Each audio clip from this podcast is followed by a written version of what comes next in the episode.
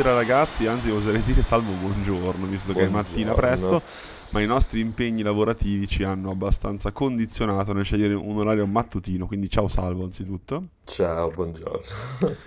E siamo qua appunto per il finale di stagione di Radio Canà. Abbiamo le voci entrambi impagliate perché sono 2 giorni che stiamo cercando di riprenderci dai festeggiamenti, perché abbiamo un po' una voce da tifo, diciamo così, Salvo, no? Che dici? Anche tu ti senti un po'... Un filo, qualche corda vocale è partita domenica sera, ma va bene così. Quale sarà mai l'argomento di oggi? È evidente che si parla del finale di stagione, nel senso che parleremo della finale degli europei e del percorso degli azzurri, ovviamente, non avendolo fatto tra l'altro in questo mese, appunto durante gli europei stessi, e della finale di Copa America che ha finalmente consacrato Messi, a vincere la sua prima Copa America con l'Argentina, e quindi a togliersi un po' questo fardello di dosso di cui appunto parleremo, e concluderemo, Salvo, la puntata con una cosa di cui parlano in tanti e che si parlerà sempre di più col tendere dei mesi, mettiamola così. Ma non anticipiamo nulla perché tanto la gente lo avrà già capito, penso. Io partirei dalla Copa America, quindi col piatto caldo ma non caldissimo, diciamo così. Nel senso che alla fine l'Argentina, come diciamo anche fuori onda, si è trovata a vincere appunto la finale contro il Brasile, ed è tra l'altro ha sfatato un tabù che durava ormai da 4 finali, perché aveva perso nel 2004-2007 2 finali col Brasile stesso e poi altre 2 finali di fila nel 15 e nel 16 contro il Cile, entrambe tra l'altro ai rigori, per cui se possibile ancora più fastidiose. Possiamo dire che meno male che ha vinto l'Argentina? Possiamo dirlo? Guarda, un po' sì, perché della serie anche per... come dire, consacrare tutta una generazione di talenti che sembrava impossibile non riuscissero a portare a casa una manifestazione con la propria nazionale, dopo aver perso, cioè ne hanno perse 2 ai rigori, se vuoi anche 3, ricordando quella col Brasile dei primi anni 2000, anche lì forse finalmente si potrà, come dire, superare tutto quel discorso del sì, bravo, bravissimo Messi con il club, però in Argentina è circondato solo da giocatori mediocri che non gli permettono di... perché anche lì chi ha visto la finale ha visto che alla fine i giocatori decisivi sono stati anche il buon Angel Di Maria, anche lì decisivo fino... Di Maria secondo me è uno dei più sottovalutati giocatori... che ci sia, nel senso che lui alla fine ha un potenziale pazzesco, ma è sempre offuscato dalle stelle, diciamo più stelle di lui, mettiamola così. Però devo dire che quest'anno comunque, se l'anno scorso, o comunque nella scorsa edizione, scusatemi, abbiamo visto Messi diventare capopopolo ma comunque perdere e lamentarsi del nulla contro arbitri e cose assurde, quest'anno Messi è stato trascinatore vero, perché alla fine è vero che non ha fatto una grandissima finale, per non dire di peggio, perché comunque ha sbagliato un gol abbastanza assurdo e non ha avuto una e non ha fatto una prestazione assolutamente esatto, non ha fatto sicuramente una prestazione, diciamo, da 10 in pagella, per essere morbidi, però ha portato l'Argentina a questo livello, segnando praticamente solo lui e dispensando una certa quantità di palloni. Appunto la finale l'ha decisa di fatto Di Maria, una finale anche bruttina se vogliamo, ma in cui il Brasile aveva ripreso campo, specialmente nella ripresa. Però io sono contento e anche un po' esterrefatto dalla finale che ha condotto De Paul, nel senso che è un giocatore da cui sì, ci si aspettava sicuramente un'importante affermazione, in particolare dopo la stagione con l'Udinese e il passaggio che è praticamente imminente all'Atletico Madrid, ma onestamente vederlo in questa posizione un pochettino più arretrata, incidere così tanto comunque in entrambe le fasi di gioco, mi è molto piaciuto, e il pallone che ha dato appunto allo stesso Messi in occasione del gol, secondo me è assolutamente... Scusami, il pallone della Di Maria è sicuramente assurdo, per quanto l'intervento di Renan Lodi non sia stato esattamente puntuale, mettiamola così, però onestamente il pallone era molto tagliato e mi ha molto gasato. Aggiungiamoci anche il controllo di palla e la dolcezza del pallonetto di Di Maria, che non è una cosa che fanno tutti. Cioè tra l'altro Di Maria aveva fatto, già stavo andando a braccio su questo ricordo, ma un gol del genere lo aveva segnato anche nella finale olimpica, se non sbaglio. Se non sbaglio sì, se non sbaglio sì. Non sono sicuro. Però nel senso, vorrei tornare su questo discorso di De Paul, perché sono d'accordo sul fatto che sia stato particolarmente importante durante il torneo. Mi stupisce meno perché nel corso dell'ultimo anno e mezzo aveva iniziato sempre più a giocare da tuttocampista, nel senso proprio quella classica definizione che in realtà non vuol dire niente, ma di quel giocatore che... il box to box, diciamo. Esatto, sì, cioè nel senso quel giocatore che avendo le capacità tecniche non resta più negli ultimi 25 metri, ma cerca di prendere palla alla linea di centrocampo, passa di relazione, quindi De Paul questo ruolo qua nell'Udinese già lo ricopriva, poi secondo me è anche più facile, fra virgolette, poterlo fare quando devi dialogare con gente che ha piedi più educati di uno Striger Larsen qualsiasi, e quindi cioè nel senso lì risalti. Mi spiace, devo dire, il fatto che nessuna italiana sia riuscita a investire quanto richiedeva l'Udinese per poter portarsi De Paul a casa, però sono le logiche del mercato. 35 se non sbaglio, si parla di 35 milioni più o meno, per cui immagino che l'Inter in particolare non possa neanche avvicinarcisi, ma la Juve secondo me magari ha altri obiettivi per la testa, ecco, onestamente. Se no, penso è anche bloccata da altri giocatori, mettiamola così. Comunque ho guardato e in effetti ricordavo bene la finale olimpica del 2008, Di Maria decise la finale con la Nigeria con un pallonetto. Sì, un giocatore di poco decisivo. Esatto, di poco conto come sempre. Comunque Argentina che, ripeto, come rosa sicuramente a mio avviso era inferiore al Brasile sulla carta, ma che ha saputo secondo me affidarsi sui uomini migliori e fare comunque una Copa America assolutamente dignitosa, con un portiere, Martinez, che finalmente è stato... Finalmente un portiere. Come potrebbe dire un portiere, cosa vera, Argentina. Ma soprattutto un portiere che fino a... Se ti ricordi, adesso oggi è assente Giacomo Cobianchi, anche Florind, per appunto motivi di lavoro, visto che è mattina, lo ricordo. Però diciamo che il portiere dell'Argentina, quindi Emi Martinez, fino a un paio d'anni fa era considerato una riserva neanche tanto... interessante, che giocava in Premier, però non era niente di che. Ora è dall'Arsenal a fare il secondo, è andato alla Stoneville, ha fatto una stagione pazzesca con un sacco di clean sheet, non ricordo il numero esatto, ma sopra le 10 clean sheet, e ha inciso assolutamente in maniera, cioè nel senso si è fatto notare, ecco, diciamo così, con la Colombia in particolare, visto che è stata vinta ai rigori, ecco. Col sì, giusto. Probabilmente, nel senso, nella sua crescita questo anno che tu citavi alla Stoneville è stato sicuramente decisivo, anche perché, come nel caso poi quando parleremo degli europei, nel caso degli azzurri, cioè quando hai quel momento magico dove va tutto bene, dove la squadra si è cementata, dove il torneo ti sta dando ragione, vai proprio in uno stato catartico superiore per cui ti riesce tutto quanto.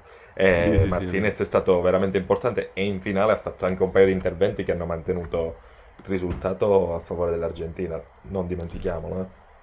Poi io avevo seguito, mi ricordo, in particolare le prime partite, ero rimasto particolarmente colpito da Romero, ecco, Cristian Romero, che sicuramente ci si aspettava ad alti livelli in questa Copa America, dopo il campionato che ha giocato con l'Atalanta da miglior difensore del campionato, ricordiamo, e con l'Uruguay secondo me ha fatto una partita pazzesca, per cui anche lui potrebbe essere un cardine nuovo per il futuro per l'Argentina, che comunque non ha più avuto centrali di grandissimo livello.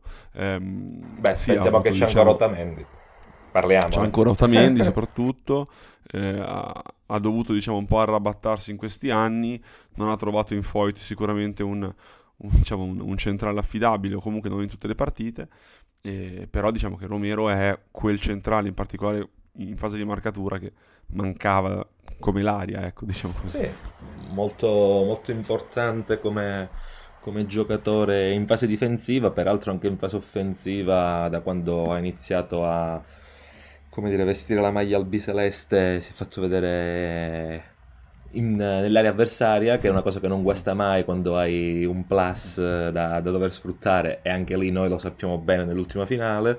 Secondo me sarà sicuramente parte integrante del prossimo ciclo. Invece notavo una cosa, Salvo, non me ne ero accorto, ma in effetti ora ci sto facendo caso, la Fiorentina esulta con ben 3 giocatori in Coppa America, perché ci sono Pezzella, Martinez Quarta e il nuovo acquisto Nico Gonzalez, per cui tra le squadre più rappresentate c'è proprio la Fiorentina. E questa cosa è abbastanza insolita, se vogliamo insolita, però comunque alla fine più che Pezzella, di cui onestamente non ho grandissima stima come difensore, Però Martinez Quarta sono contento che abbia trovato comunque un trofeo che possa quantomeno dargli fiducia per anche la seconda stagione in Serie A, visto che la prima è andata benino in alcune partite e forse ha avuto un po' di difficoltà, ha pagato le difficoltà della squadra in altre. Sì. E Nico Gonzalez, che invece sarà appunto una delle scommesse sul mercato della Fiorentina, per quanto costosino, diciamo, che potrebbe appunto prendere parte alla nuova Fiorentina di Vincenzo Italiano, per cui sarà interessante anche capire cosa potrà dare poi nel futuro, anche perché Scolari ci ha investito del tempo su di lui, l'ha fatto giocare da titolare anche in alcune occasioni, per cui sicuramente sarà interessante capirne le qualità, anche perché personalmente non lo conosco praticamente, nel senso che non ho molto idea di come sia come giocatore. Giocava allo Stoccarda, ma ammetto che so poco su di lui. Beh, dobbiamo vederlo un po' nel nostro campionato. E passando invece al discorso Messi, onestamente diciamo che serve un accento su Messi. Io personalmente ero abbastanza stufo di quelli che parlavano di Messi come un giocatore incompleto in quanto non avesse ancora vinto con l'Argentina. Che fa sorridere, cioè. Parlare di Messi incompleto mi sembra comunque un'eresia, a prescindere dal discorso di cui si sta parlando. Diciamo che se anche ci fosse bisogno, questo trofeo è anche un po' la gioia che si meritava Leo Messi dopo aver tirato la carretta per qualche anno e aver subito delle sconfitte a volte abbastanza assurde, come quella contro il Cile, entrambe ai rigori, ripeto. Senza considerare peraltro che non è che Messi nei tornei precedenti fosse stato, come dire, il fantasma che aveva la 10 su, e quindi ha fatto una finale dei mondiali, ha fatto 2 finali di Copa America, ha vinto l'Olimpico, come citavi tu prima, sempre con Agüero, con Di Maria. È normale che poi in un torneo estivo di un mese purtroppo ci sono n fattori per cui ti può girare male. Perderne 2 ai rigori, ad esempio, è uno di quegli esempi per cui ti può girare malissimo. Esattamente, anche perché se andiamo a vedere i gol sbagliati, se non sbaglio da Higuain nell'ultima finale col Cile, nel senso ci resti male, anche perché era l'anno in cui Higuain segnava anche con il gomito, nel senso che segnava in qualunque maniera.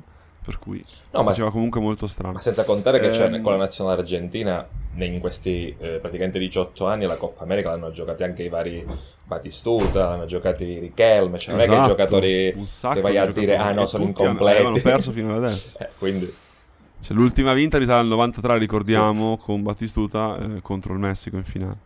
Per cui, tra l'altro, una cosa interessante è sicuramente la prima volta che parliamo di Messi da svincolato, nel senso che non dimentichiamo che sono 13 giorni e tra poco anche 14, immagino, perché mi sembra che il rinnovo sia abbastanza vicino ma non immediato, quindi con Messi svincolato, per cui fa anche sorridere il fatto che Messi potenzialmente è senza lavoro in questo momento. Guarda, fossi anche della società del, non lo so, del garbagnaccio, sì esattamente, la qualsiasi, tu io lo mandi giusto per dire guardi io ci ho provato, poi giustamente ha fatto altre scelte. No, scherzi a parte, diciamo che alla fine il rinnovo sembra dalle testate più accreditate vicino con il Barcellona, anche perché non ci sembrano particolari problemi tra le società, anche perché lo stesso nuovo presidente Messi e il Kun Agüero hanno comunque un rapporto in teoria consolidato, e anzi si dice che Agüero sia andato a Barcellona proprio per giocare insieme a Messi, di cui è grande amico, per cui onestamente sembra che le parti siano relativamente vicine. Pare che ovviamente il problema più grosso sia sull'ingaggio di Messi, perché il Barcellona non ha un grande spazio salariale, ovviamente dati i problemi economici di cui sopra, e quindi non si capisce se effettivamente Messi rinnoverà allo stesso stipendio o addirittura verrà alzato lo stipendio con delle cessioni importanti. Ecco, questa è una cosa un nodo un po' da sciogliere, mettiamola così. E niente, vedremo. Per cui sicuramente non lo vedremo in Italia, salvo, questa è una cosa abbastanza, nonostante le proiezioni sul Duomo, non lo vediamo in Italia. Niente, guardi, io ci ho sperato, pensavo anche di fare l'abbonamento solo per vedere Messi, ma niente, va bene così, me ne farò una ragione. Ok.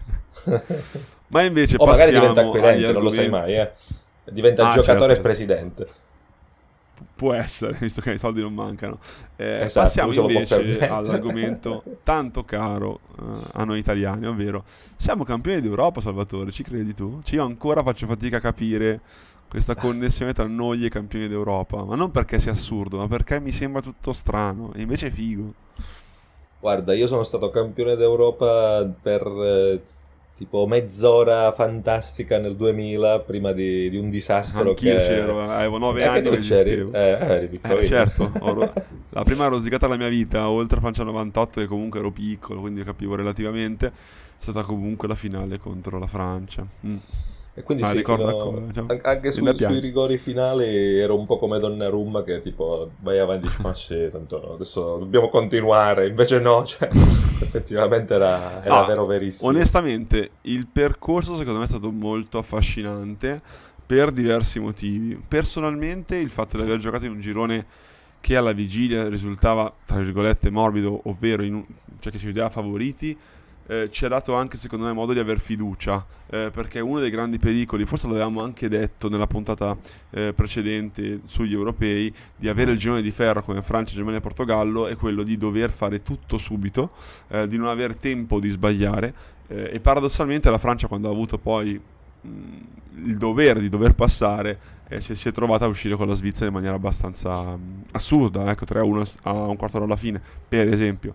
Per cui onestamente aver avuto un girone relativamente morbido, in cui la Turchia tra l'altro mi ha deluso in maniera indecorosa, ma penso a tutti, sì. Devo dire che è stato sicuramente un'ottima cosa per noi, una nazionale comunque giovane che aveva bisogno di tempo, ecco, mettiamola così.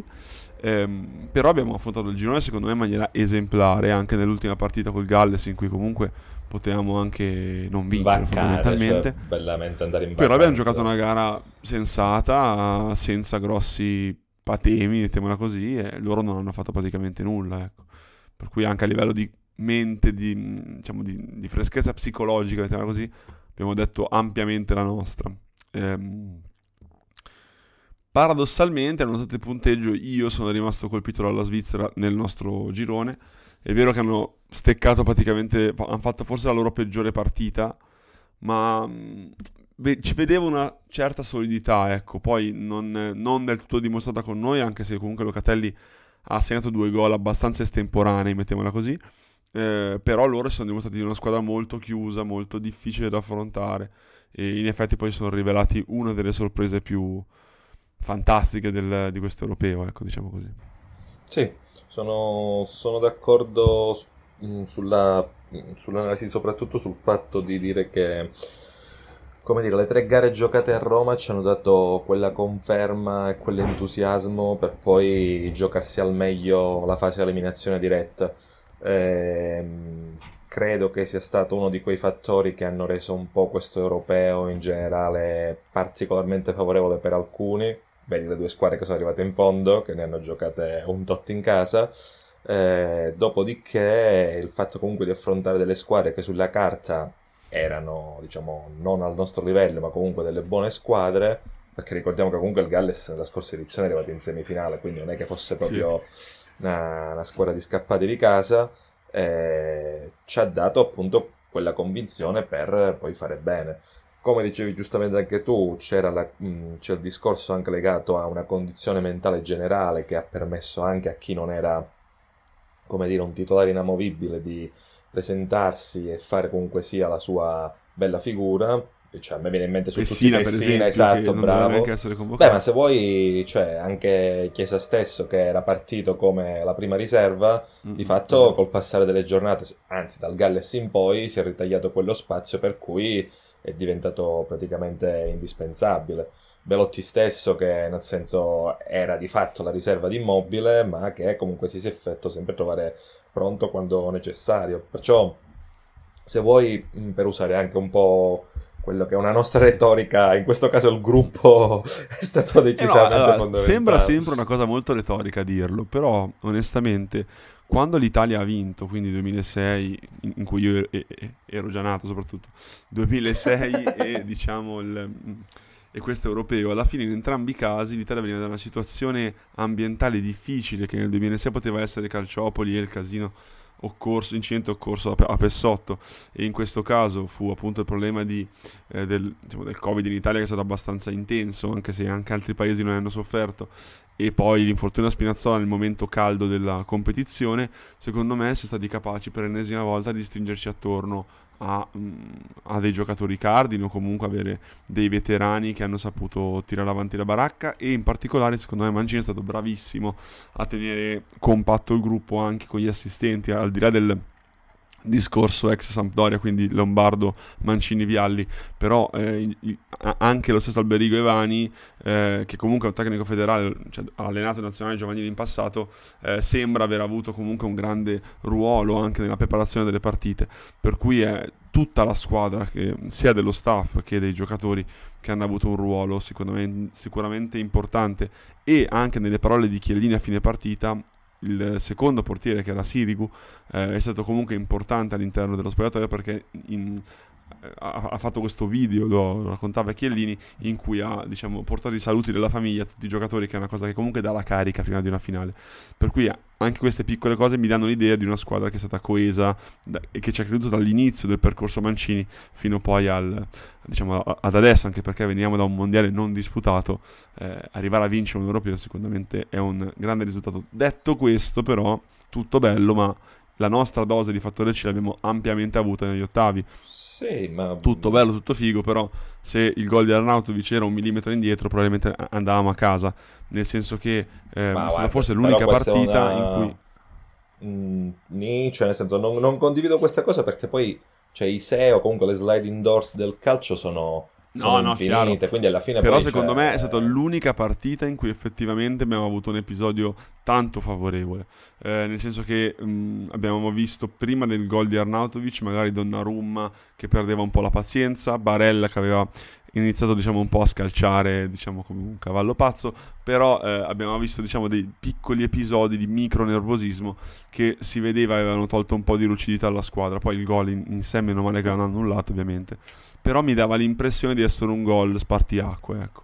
E ripeto, meno male che non è stato così, perché secondo me ne abbiamo veramente rischiato tanto.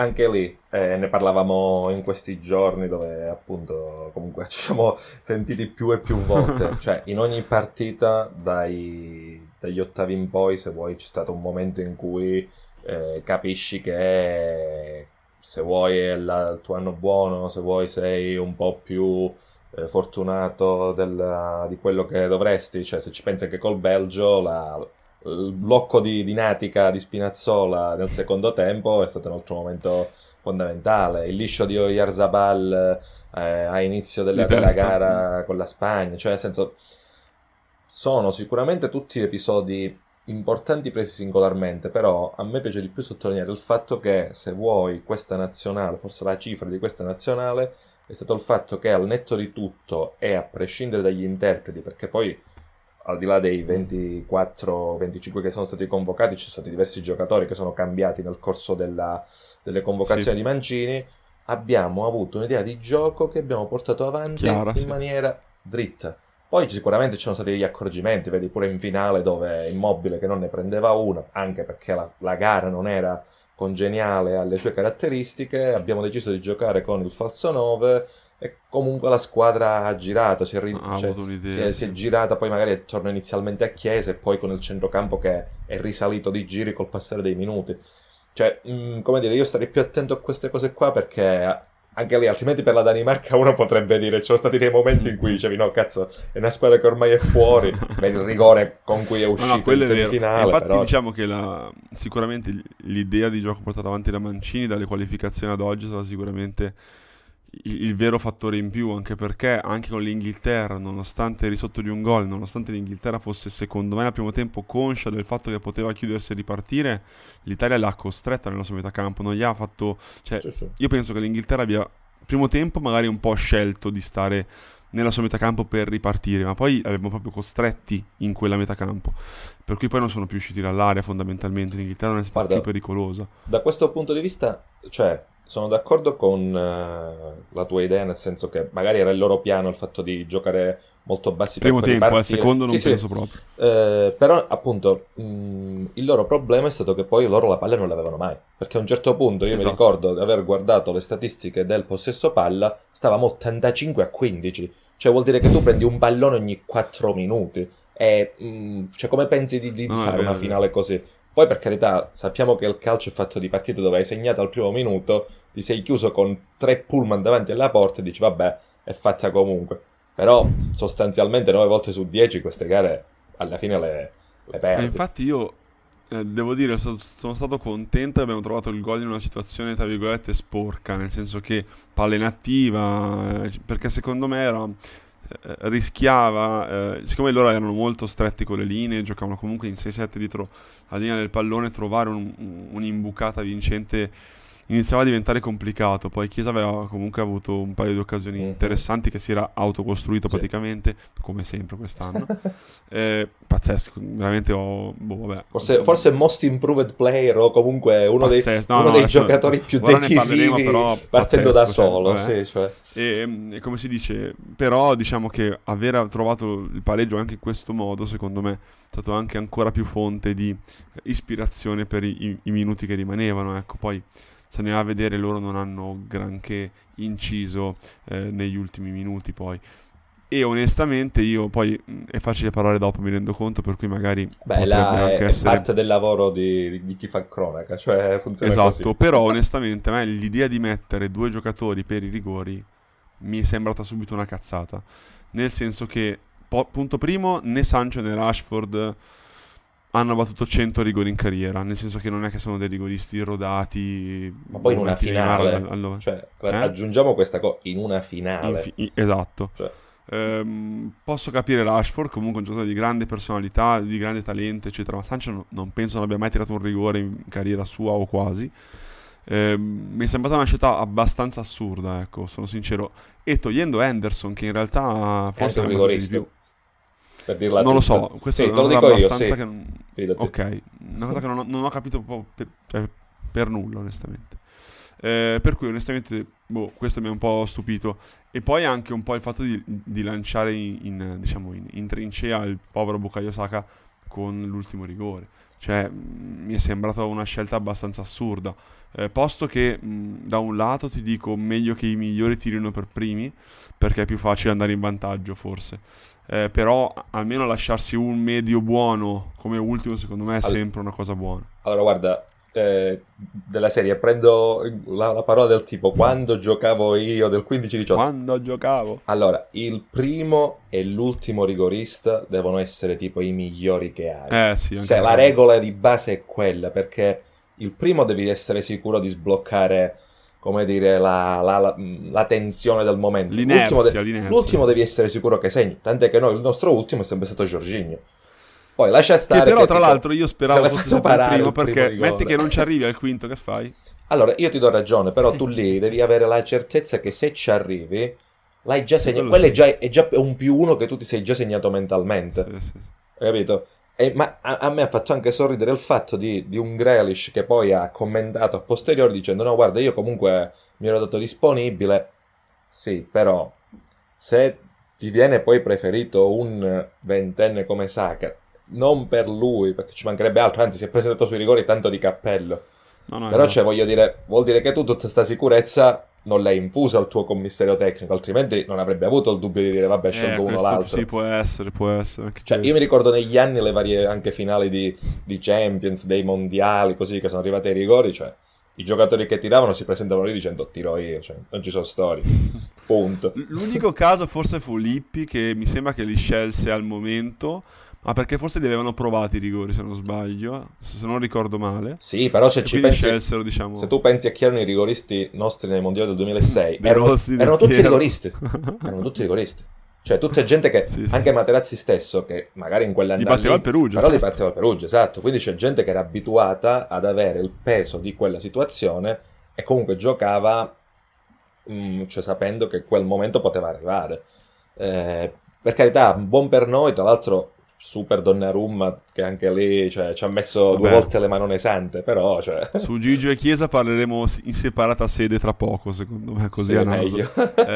Una cosa di cui volevo parlare è stato, diciamo, il momento di crisi dell'Italia, cioè inizia la partita, una delle più tese degli ultimi tempi, di fatto, perché era una finale, quindi dal 2012 non giocavamo una finale, ti trovi a prendere gol dopo 1 minuto e mezzo su una grossa ingenuità, perché ti trovi i centrali fuori posizione, portati fuori, diciamo, al movimento degli inglesi, e Di Lorenzo che si perde completamente la marcatura su Shaw, che di fatto si trova a concludere bene, perché non era facilissimo concludere in quel modo, ma comunque a concludere di fatto da solo, e secondo me quel gol lì, cioè reagire a questo tipo di cosa è stato veramente un fattore importante, perché prendi gol subito, perdi subito le certezze di cui disponevi un minuto prima, giochi in casa dell'avversario che nel frattempo è diventato una bolgia, tanto per dirne un'altra, e niente, anche perché poi l'Inghilterra per i primi minuti dopo il gol ha comunque provato a insistere su quell'asse con Kane che di fatto tornava sulla linea dei nostri mediani,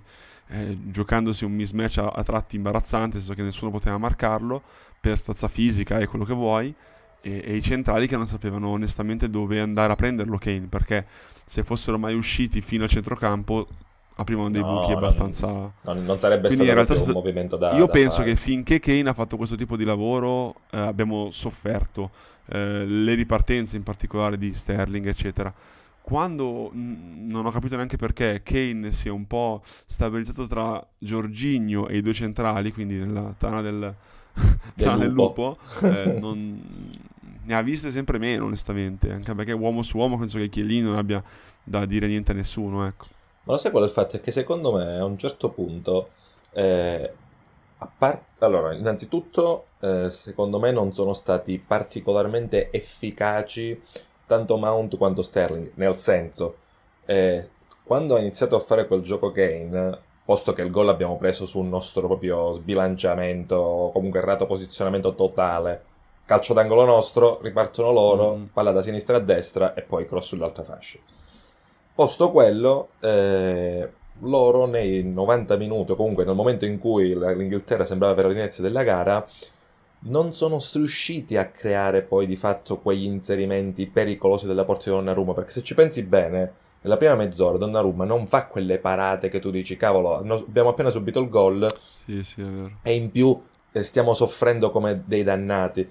Quindi, preso un paio di corner, sì, abbiamo preso un paio di corner, però cioè, per carità, niente di fondamentale. Secondo me poi lì, nel momento in cui la linea di difesa ha iniziato a salire, il centrocampo si è stretto e comunque si avanzava ugualmente e riusciva a tenere bene la posizione, incrociando anche una, come dire, la marcatura tanto per Sterling quanto per Kane, che secondo me sono stati i due più pericolosi. Sì, ma da lì in poi Kane ha iniziato a mettersi sempre più in avanti e poi si è praticamente ingabbiato fra i tre che citavi tu. Ma anche perché quando abbiamo preso sistematicamente noi il possesso, loro non hanno più avuto modo di avvicinarsi al pallone praticamente. Ma anche perché se ti ricordi loro hanno iniziato a giocare solo per lanci lunghi. Cioè non hanno proprio più provato a fare nessun tipo di palleggio, è vero, è vero. Neanche per sbaglio. Io l'unica cosa che mi è un po' spiaciuta in un certo momento della gara è che comunque spesso ci trovavamo con Di Lorenzo che serviva Chiesa, ma che non si sovrapponeva, per cui più delle volte si trovava Chiesa contro due, Chiesa contro tre, Insigne contro due, contro tre. Non ho mai capito se è stata una scelta sistematica di Mancini o se è un errore sistematico dei terzini. Secondo me c'è stato un po' di, come dire, di timore da parte dei terzini di sganciarsi per evitare di lasciare proprio quello spazio che citavamo prima Sterling e Mount. Probabile. Tant'è che se anche lì, anche Insigne stesso, dall'altro lato con Emerson, ha iniziato a trovarsi meglio nella ripresa quando Emerson si alzava e gli dava quell'opzione o di spazio portandosi il terzino o comunque sia di sovrapposizione, tipo l'occasione che è stata creata quando Emerson ha saltato Trippier e poi è andato per il cross al centro, cioè nel senso però appunto era una di quelle mosse che potevamo provare molto di più e che avendo avuto Spinazzola secondo me lì avremmo proprio fatto delle praterie clamorose, però allora io poi volevo parlarti di due subentrati e poi del fatto di Chiesa e Donnarumma come migliori giocatori della finale sicuramente, ma veramente anche del torneo. Volevo parlarti appunto di Cristante e so che ti farà un sacco ridere sta cosa, ma tanto ridere. Sto già ridendo. Ma tanto ridere. Secondo me ha avuto anche un buon approccio Bernardeschi. Sì, allora, sono d'accordo. Partiamo da Cristante. Allora, devo dire che quando un mio amico che anche tu conosci ha detto no Cristante vedrete farà bene, io ho detto siamo un po' una minchiata, anche perché mi sembrava uno abbastanza statico, abbastanza poco propenso diciamo a lanciarsi, anche se l'Atalanta lo faceva molto bene. In realtà il suo ingresso si è rivelato molto importante proprio per questo motivo, perché ha dato alternative al nostro centrocampo e dubbi alla loro difesa, perché in particolare tendeva a buttarsi spesso nello spazio e lo ha fatto secondo me da Dio, cioè si è reso pericoloso e ha impegnato la difesa in un paio di occasioni, tanto che sul gol chi spizza il pallone indietro? Bravo Cristante, era un corner vero, ma comunque ha impegnato la difesa in un qualche modo, per cui io Cristante devo dire è stato un cambio che mi è molto molto piaciuto. Poi passo subito a Bernardeschi, ti lascio te la parola. Bernardeschi in realtà non è che ha fatto chissà che cosa secondo me, però l'approccio che ha avuto lui alla gara, già il fatto che perdo il pallone, rincorro l'avversario finché non lo recupero, ha provato secondo me, ha tirato anche un buon corner a un certo punto, una buona punizione per quanto centrale, però comunque ha dato una mezza occasione all'Italia con la respinta di Pickford. Secondo me, oltre al rigore segnato, devo dire è una partita da ampia sufficienza secondo me. Non da 7 ma un 6,5 glielo concedo. Nel senso che già non è male. Parto da Cristante. Su Cristante sono d'accordo. Se vuoi la sua importanza era 2 volte maggiore se consideri che uno, Barella non ha fatto la finale, la gara della vita. Anzi, no. È stato uno di quelli che ha sofferto di più. E diciamo che è la seconda finale di fila che stecca, nel senso che pure col Siviglia, con l'Inter, l'ha sofferta la partita secca. Secondo me gli manca qualcosina. No, ma secondo me non è stata tanto una questione mentale, ma più che altro, cioè, viene proprio anche stanco. Viene da un ciclo di partite infinito, e se è anche fisiologico che è una certa per un giocatore che fa della corsa più che della tecnica la sua, come dire, arma migliore. Quando non ne hai più di polmoni, cioè, soffri, è normale che sia così. Ed era ancora più importante il suo modo di giocare nel momento in cui hai tolto Immobile a Insigne che fa il centravanti, per modo di dire, e quindi hai bisogno di qualcuno che ti dia una mano con gli inserimenti. Un gioco che né Giorginho né Verratti potevano fare, Chiesa non fa perché gioca largo a destra o sinistra e poi magari tende a rientrare. La riga. Quindi ci voleva qualcuno che, come dire, desse fastidio ai centrali e riempisse l'area di rigore, come nel caso del calcio d'angolo che tu citavi. Su Bernardeschi no, a me, ti ricordo l'età, alla fine dei conti, ma in tutto l'europeo è piaciuto l'impegno, se vuoi, e in finale ha replicato un po' quello che è stato appunto il suo europeo, cioè farsi trovare pronto nel momento in cui serviva un ricambio, farsi trovare pronto sui calci di rigore, che è il discorso che facevamo prima, nel senso tu dici guarda, io sono lì, lo tiro. Non ci sono storie, cioè uno è mio. Io l'unica partita in cui l'ho visto male è col Galles. Lui è entrato, mi sembra, con la Spagna, con l'Inghilterra. Con il Galles ha giocato malino, secondo me.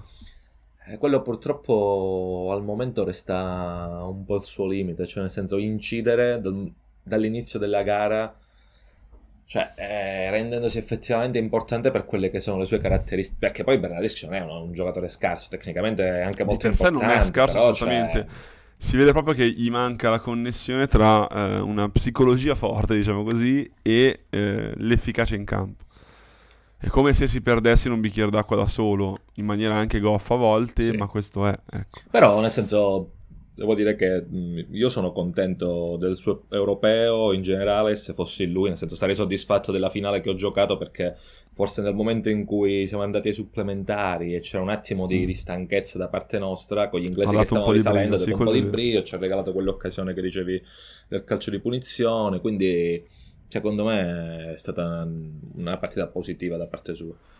E allora a sto punto parlerei dei migliori, nel senso che Donnarumma e Chiesa sono stati sicuramente i nostri migliori giocatori all'europeo, forse un po' trascurando la coppia centrale e Giorginho, ma quasi per scelta, nel senso che dalla coppia centrale questo ci si aspettava, questo ci hanno dato secondo me, e Giorginho bene o male ha fatto tantissimo il suo, ma ovviamente per il ruolo che ricopre risulta sempre un pochettino più offuscato nelle prestazioni rispetto a un portiere che para diciamo, dei palloni decisivi e Chiesa che di fatto ha inciso più di tutto l'attacco negli ultimi metri, per cui mettiamola così, Donnarumma, Chiesa in questo senso li vedo come i migliori giocatori del nostro torneo. Donnarumma sicuramente ci aspettava, diciamo, un europeo di personalità, perché nel momento in cui era al centro delle polemiche per il passaggio ancora probabile, ma di fatto a breve diventerà certo al PSG, si è dimostrato, diciamo, saldo con la testa, ha comunque messo sempre la prestazione sopra ogni cosa e questo ha fatto. e ha risposto anche un po' a delle critiche, nel senso che quando ci fu il famoso rinnovo a 6 milioni con il Milan, lui disputò un pessimo europeo under 21 e lì diciamo fu abbastanza bacchettato. Adesso invece diciamo che nessuno mai si sognerebbe di discutere il professionista Donnarumma quando appunto gioca e pensa solo a giocare. Quanto a Chiesa, onestamente è abbastanza evidente che potremmo aver trovato l'uomo copertina per la prossima generazione, se conferma quanto visto, perché diciamo che come impatto sulla gara è sicuramente il giocatore migliore che abbiamo. Personalmente non me lo aspettavo, nel senso che mi sembrava uno... Perché non hai visto quest'anno tutto per bene? Ma non è tanto quello. No, ti spiego, non mi aspettavo quest'anno così bene Juve e Nazionale. La Juve ha inciso sicuramente alla Juve, però intendevo dire che non mi aspettavo che al primo anno in una grande squadra incidesse così tanto e poi quindi in Nazionale. Mi sembrava un giocatore ancora un po' grezzo, in realtà no, assolutamente, cioè è assolutamente pronto per dire la sua per tanti anni ad alti livelli, ecco. Secondo me devo dire che mi ha dimostrato che ha un arsenale tecnico più ampio di quello che pensavo. Non è il classico giocatore da binario, come si diceva.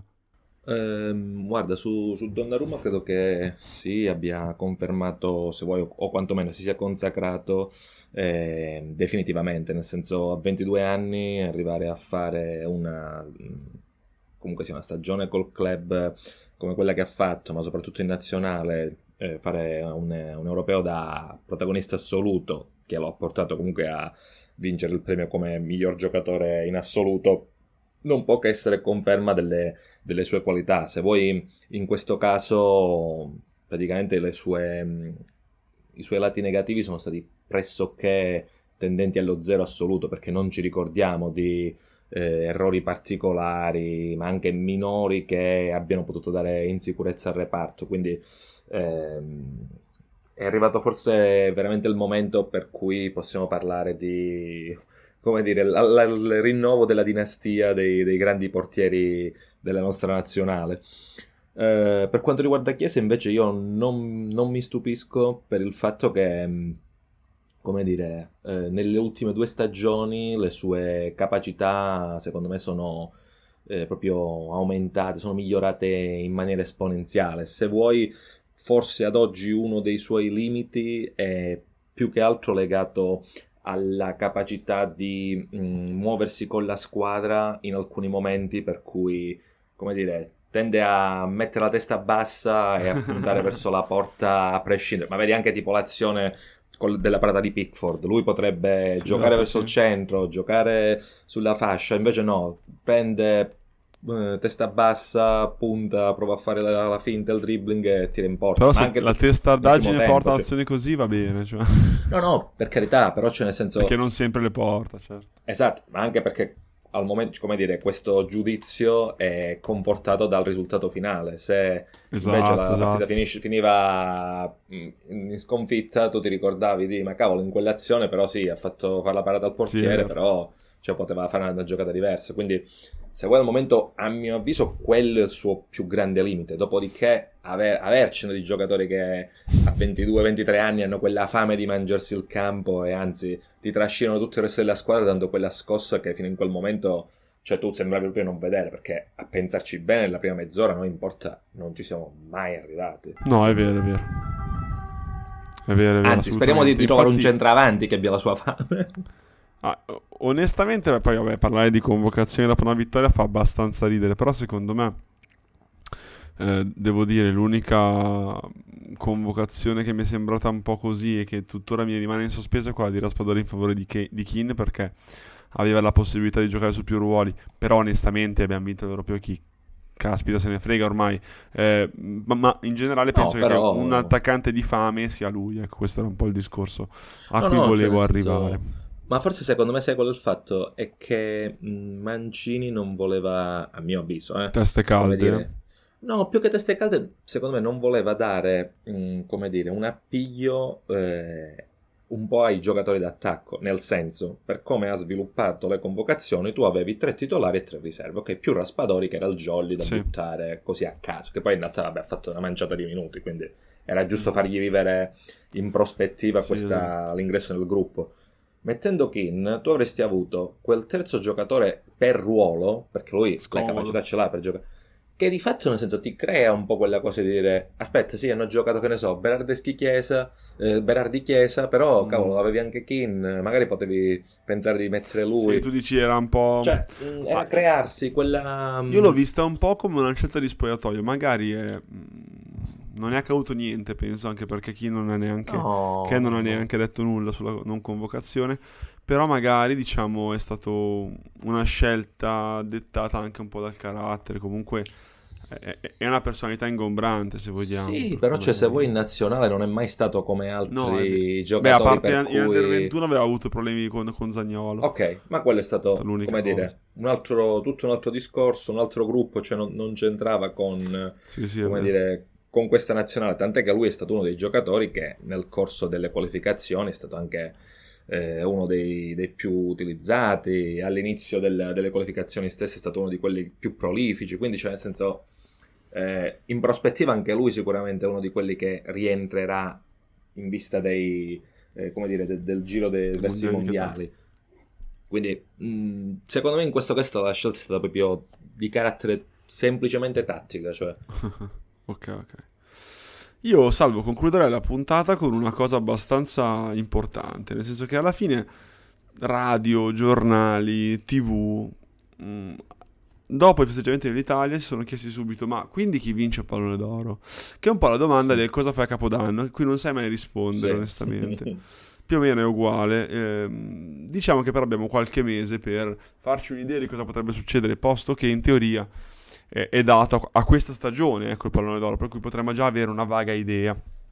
Allora, diciamo che le opzioni più consolidate dalla stampa, per cui per quello che possono valere, ma sono abbastanza verosimili, sono tra gli italiani Donnarumma e Giorginho, ho letto di questi nomi, tra gli stranieri, diciamo così, quindi non italiani, appunto il classico Messi, che comunque resta il giocatore in attività più forte insieme a Ronaldo probabilmente, quindi Messi vincitore della Copa America, un po' più timida la candidatura di Kanté, immagino per l'uscita, diciamo, anticipata della Francia dagli europei.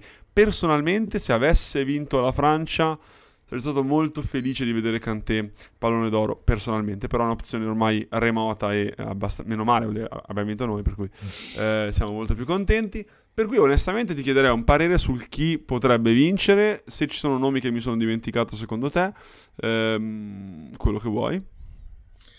Guarda, secondo me per quello che è stato finora l'anno, i tre che hai citato sono, come dire, i tre principali candidati. L'unico che mi sento di aggiungere è, se vuoi mettere, anzi i due che mi sento di aggiungere, se vuoi proprio allargare la rosa, sono Kane e Lewandowski. Ti dico più di Mbappé per il semplice fatto che fra Paris Saint-Germain e nazionale, diciamo, sicuramente, come dire, non si discute la sua, come dire, le sue qualità generali, però non è stato il suo anno migliore. E fra l'altro si è un po' sciolto nella fase finale della Champions e dell'Europeo, che nel senso sono quelle che poi ti portano a vincere anche quei premi individuali. Sì, sì, è vero. Fra i tre, tra l'altro, mio però, come dire, voto personale va a Giorginho, che è stato un giocatore no, ti dico Giorginho perché comunque sì, è stata proprio la chiave di volta, tanto nei successi del Chelsea quanto in quelli della nostra nazionale. Però, come dicevi anche tu prima, purtroppo quando non giochi da attaccante e non fai quei 50 gol all'anno è più difficile, come dire, basti pensare che Pirlo non ha mai vinto un pallone d'oro, per esempio. Beh, se guardi forse nella classifica degli ultimi 20 anni, i difensori saranno stati Cannavaro e Summer, super giù, sì. Roberto Carlos, Matteus giocava centrocampista, no, giocava avanzato, un po' libero, un po' Tuzzi, era un po' più... Sì, cioè, quindi, come dire, deve essere quell'anno in cui tutti gli altri hanno sbaccato e quindi dici, vabbè, ok, premiamo lui. O in cui ti trovi coinvolto nei momenti decisivi in particolare, però diciamo un però, po' più... cioè, nel senso, se io dovessi valutare una stagione intera, questa in particolare, parlando di un giocatore che è stato, come dire, il più continuo, il più forte... io ti dico Giorginho, cioè. Ma come stagione niente da dire, che onestamente io resto sempre, diciamo, un po' sempre colpito dal fatto che vengano, non so come dire, siamo tanto abituati ai 40 gol annuali di Messi, non so come dire, sì. È una cosa a cui siamo poi abituati, non ce ne frega più niente, ma in realtà poi se uno va a vedere i numeri in maniera abbastanza anche superficiale, non è obbligatorio essere tanto, diciamo, acuti in questi numeri, perché comunque sono abbastanza grossi e parlano da soli, però Messi, diciamo che è l'ennesimo anno in cui si porta a casa, cioè, però onestamente io sono, allora poi magari vinca chi vinca, a me onestamente frega il giusto, anche perché il pallone d'oro penso che sia ormai una cosa abbastanza, cioè non ha più quella grande, forse ha meno fascino che qualche anno fa, da quando c'è il, diciamo, l'alternanza Messi-Ronaldo, non dico che ha perso importanza, ma se anche lo dai a loro non cambia niente, ecco. Diciamo che ha preso un carattere commerciale, un filo fastidioso. Sì, no, però comunque loro due sono indiscutibilmente migliori della loro epoca, per cui neanche a parlarne. Però cacchio, è tipo l'ennesimo anno in cui Messi ha fatto in stagione 38 gol con il club, appunto quelli che ha fatto in Copa America, quindi comunque parliamo di numeri assurdi, che ha fatto anche Lewandowski, verissimo.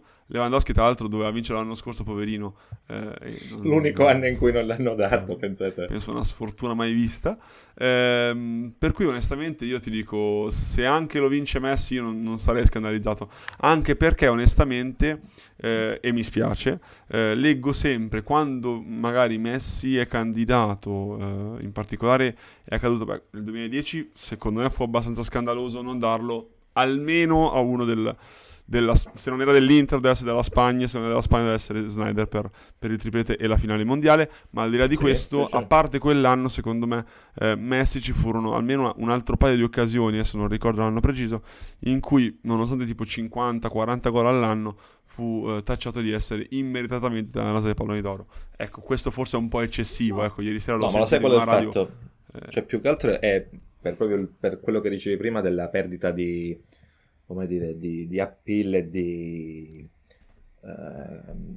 come dire, anche di integrità della, come dire, della questione del pallone d'oro. Cioè il punto è non dare il premio al più forte in assoluto, perché altrimenti anche lì sicuramente negli anni tu continui a fare quell'alternanza Messi-Ronaldo in questo momento, perché indiscutibilmente sono i più forti e siamo d'accordo.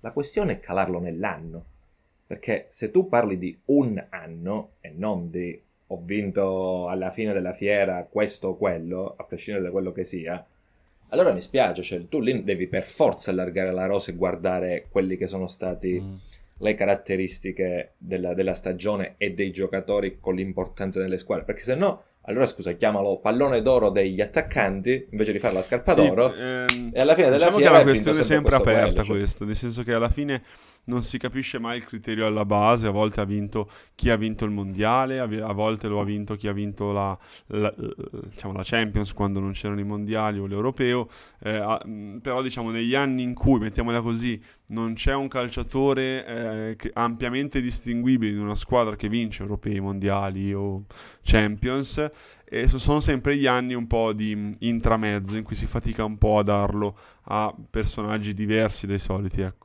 Ma il problema è proprio quello, perché purtroppo, essendo poi diventate o comunque passate una questione estremamente mediatica, se tu lo dai, io ti ricito il Giorginho di turno perché è un po' quello che porto io, cioè che sponsor ti viene dietro? Poi onestamente anche l'anno che lo vinse Cannavaro ci furono grosse polemiche, però lì furono più interne all'Italia, alla fine era Buffon, Cannavaro, nessuno si sognò mai di darlo ad un giocatore diverso. Poi nel 2006 vinse la Champions, mi sembra il Barcellona di Ronaldinho, e comunque l'aveva già vinto, nel senso, per cui non era un grande problema non darglielo, ecco. Ma poi appunto valeva ancora quel discorso anche che dicevi tu, cioè nell'anno della grande competizione internazionale, continentale o meno, cioè vince quello, fine. Cioè non c'è più. Infatti l'ha vinto Paolo Rossi, eccetera, eccetera. Sì. Cioè. E per cui no, sarà sicuramente una battaglia aperta. Salvo, io tra l'altro a questo punto chiuderei la puntata. È la nostra ultima della stagione, noi ci fermeremo per una piccola pausa estiva, per cui se non leggete i nostri articoli sulla pagina non è perché siamo spariti, anzi esistiamo e combattiamo insieme a voi, ma siamo semplicemente in vacanza, un anno frustrante, fidatevi. Molto duro, ve lo assicuro. Per cui ci fermiamo per un po', poi ripariamo partiremo con il podcast e con la pagina, probabilmente con magari un format diverso sul podcast, lo stiamo ancora valutando, per cui non vi anticipiamo nulla prima di deludere le vostre aspettative. Grazie mille, intanto io ringrazio Salvo e i nostri ascoltatori, perché comunque ci hanno dato un buon ascolto nel nostro primo anno, quindi un buon esordio, devo dire, siamo contenti di quanto accaduto, per cui grazie. E Salvo, ti saluto. Saluto anche io, ringrazio chi ci ha ascoltato, ringrazio tutti quelli che sono intervenuti durante l'anno a darci una mano per la realizzazione del podcast. E speriamo che adesso siano sempre di più i nostri ospiti, i collaboratori sono fighi, li conosciamo e li ringrazieremo sempre, ma vorremmo ancora più ospiti poi magari in futuro, speriamo di farcela, questo è un po' il nostro cruccio nel futuro. Per cui ciao Salvo. Ciao. E buona giornata a questo punto, visto che sono le 11:15. A questo punto sì. Ciao. E per l'ultima volta lanciamo la sigla. Ciao, buona serata. Ciao.